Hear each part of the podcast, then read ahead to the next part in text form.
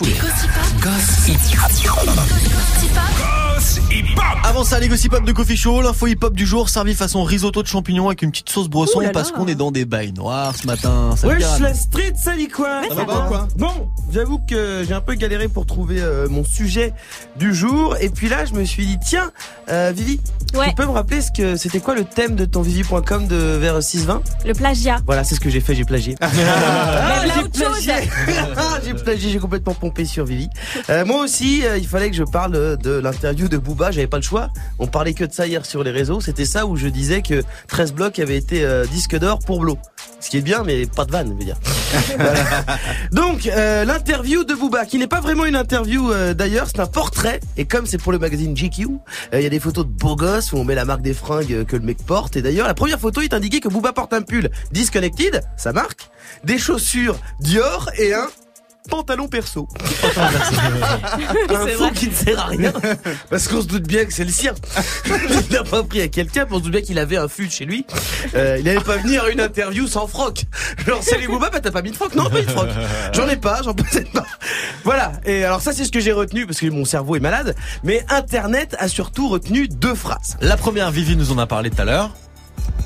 C'est le clash contre Kenny West. Bah oui, petite pensée d'ailleurs pour le patron du KFC de Strasbourg-Saint-Denis qui a misé tout son business model sur Kanye, euh, qui avait commandé un bucket chez lui. Mais si Booba dit du mal, ça peut se retourner contre lui euh, et nuire justement à ce business model, qui était de faire de sa borne de commande automatique une sorte de Mont Saint-Michel du poulet grillé, un espèce de lieu touristique Attends, incroyable. attends, mais du coup, c'est quoi l'autre phrase que tu retiens? Et pardon, je suis parti un peu loin.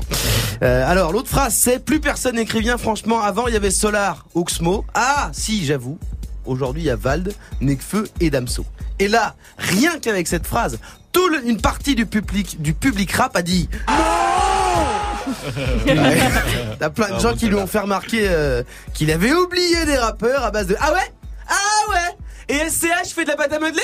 Ah ouais? Et Nino il fait des châteaux de sable peut-être?